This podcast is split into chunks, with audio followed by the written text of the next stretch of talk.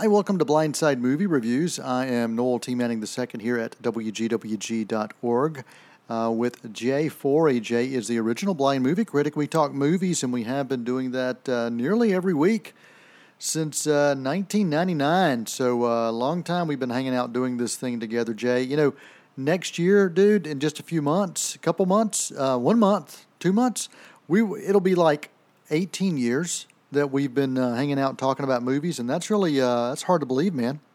Wow, that is hard. Of 18 years. Yeah, yeah, yeah. I was I, I was five. I was five. Um, you and were I like three. Yeah. but it seems like ever since we've been talking about movies, um, going back to, to nearly that time period, we've been talking about uh, the Harry Potter universe. And uh, you know, Harry Potter films, you know, been going on for years, and the books go all the way back to the to that to really that time period in the late '90s. I think is when the Harry Potter uh, books uh, first came out. I think the uh, Sorcerer's Stone was like 1997, and so it, has been something that's been part of uh, our life together for uh, for for pretty much as long as we've known each other.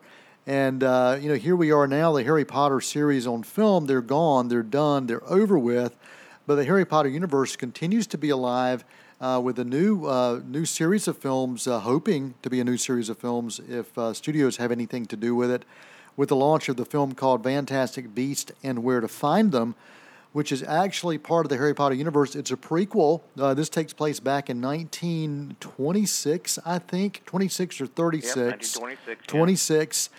And uh, you, you've got references to Hogwarts that show up. You've got references to muggles. You've got references to creatures that were in the Harry Potter books. And for, uh, for many, the first time they're actually seeing these creatures on the big screen. Um, J.K. Rowling um, actually wrote and direct. I'm sorry, she wrote the screenplay for this, and it was based on uh, a book she uh, wrote back in 2001 uh, by the same title. Which in the uh, the actual Harry Potter series, this was a textbook of Harry Potter's. And when uh, J.K. Rowling released this, she actually released the book under the pseudonym of uh, Newt. Sc- Sc- let me get the name out. Newt Scamander. Can I get that name right? Is that right? Close, close enough. I'm so glad you're Newt Scamander. Newt Scamander is his name, and I, I, um, I just call him Newt Gingrich. Yeah, but she, No, re- yeah, she right. yeah she released the book under that pseudonym, and he is uh, the main character in this book uh, in the movie as well, played by Oscar winner uh, Eddie Redmayne. Yeah, um, and and and I'll, and I'll br- briefly talk about how, uh, and you tell me if I'm wrong, as if you could actually see it. Um, yeah, this is uh, um, Newt. We'll call him Newt here. Yes. Uh, he, he's out. He had been out looking for uh, magical beasts all over the world, and he makes a brief stop in New York.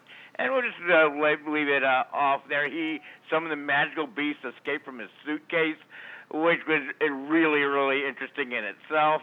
And, uh, and and that's really what it's about. We get some uh, introduction to some, uh, of course, a lot of the new characters are going to be in this series. And uh, and I'll stop there. And do you have anything else to add to that, uh, Noel?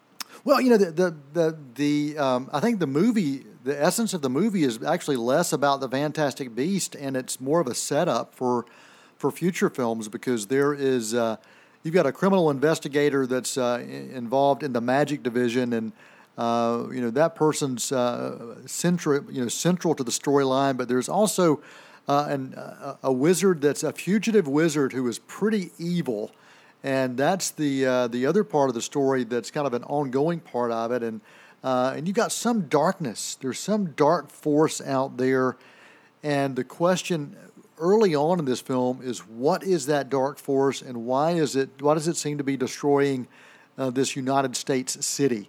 And um, and so that's the really in many ways it's one of these uh, it's a detective story trying to find out you know what this is and what it's all about. It's a mystery um, so I think the Fantastic Beast part of it was really just uh, more of a setup than anything else. Yeah, it, it, you're, yeah you're you're correct, and uh, it has uh, uh, tons of new characters, which really, being blind, makes it a little tough for me. And uh, to start out, but you have to introduce these characters. I wish I was actually hoping they could introduce maybe a couple, you know, maybe half of them now, and Right. maybe one or two throughout in each. Yeah, there's supposed to be five films. They started out with three. Now when the two they were going to be 16, 18, and 20. Uh, that's the years, and now there's two more after uh, 2020. Uh, Jon Voight uh, has a cameo. Johnny Depp, uh, Colin Farrell. So we had several stars are in for a short time. Yeah, I, I like the film. A lot of people to characters to keep up with. Uh, I like the originality. It doesn't feel, yeah, it feels like Harry Potter, but not really. It's kind of a period piece. I enjoyed that. I, I honestly, I was getting tired of Harry Potter. Uh, I mean, when you have it, like you said, going on for 18, 20 years, let- let's move on to something different. And I think uh, J.K. Rowling did here. Yeah, I I, um, I think this this series has promise. Um, to me, I had some issues with the pacing early on. Uh, they were doing so much um, setup that that it actually got a little sluggish in parts for me. Uh, the end of it, the last the last hour, was really solid, but the movie itself is almost two and a half hours long. I think two hours thirteen minutes. So it's a long film, and so um, you know the last hour I thought was really solid, but there were times that that it really was a, a kind of a sluggish pacing. Uh, there was some great humor, um, some really really wonderful humor thrown in, but I did think that there were scenes that um, were also just kind of thrown in for the sake of it that didn't really add to the story. So I think you could have easily trimmed off 20 minutes of this and it would have been a, a stronger piece. Or, like you said, you know, you could have had one story focusing on the Fantastic Beast, um, and then another one kind of leading you into that next story of, of kind of this uh, this fugitive. Uh, I think that those two combined um, caused a little bit of a conflict for people trying to watch the movie because you've got these multiple stories going on. No, I I totally agree. I I, I, thought it was a, a, a well-made story to a certain extent. Uh, I think the Harry Potter fans will love it. Yep, I agree. Once again, Harry Potter is not my first film that I would go see. Right. And same thing for this, but I thought it was still people will like it. Yeah.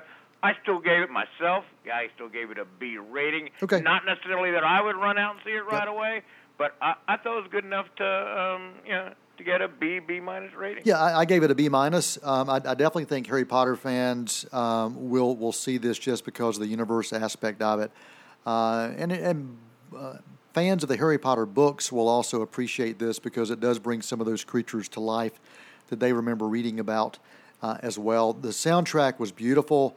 Um, you talk about the uh, the cinematography was great. The special effects quite wonderful.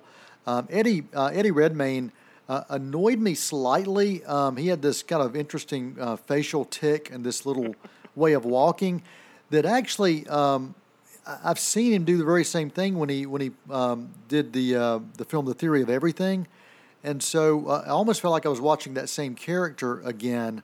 Uh, or uh, so anyway, that was a, just a little sidebar for me that it was a little annoying to watch him with those little facial tics because I'm like I've seen that in him before, and I'd rather see him do something a little more original. But all that aside, um, you know, good film. Uh, to me, not a great film, but a good film. But uh, it will make a ton of money this uh, opening weekend, four thousand plus theaters.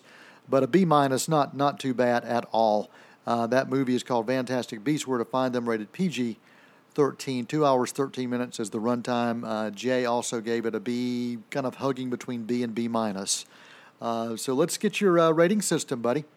Yeah, A, it's so good blind people like it. B, I'm glad I got to hear it. C, I had one eye open. D, I'm glad I couldn't see it. And F, blindness is a blessing. All right, next week we're going to be talking about uh, a new film starring the sexiest man alive. Nope, not uh, Jay Forey, not Noel Manning. Talking about Dwayne The Rock Johnson uh, in a film that uh, is an animated, fun piece. Uh, really looking forward to, to talking about this. Moana, uh, that will be opening next Wednesday, Thanksgiving week. Uh, look for that. Uh, that looks to be a heck of a lot of fun. Moana. We'll talk about that next week on Blindside Movie Reviews. Jay's website, blindsidereviews.com. You can also find Jay on Facebook. And any other thoughts or comments, Jay? Nope. Uh, yeah, yeah, Harry Potter fans, uh, get ready for another 10 years of. Uh, I don't know. Absolutely. Absolutely. All right. Till next time, Noel Manning here, Jay Forey there. And this has been Blindside Movie Reviews on Gardner Webb University Radio, WGWG.org.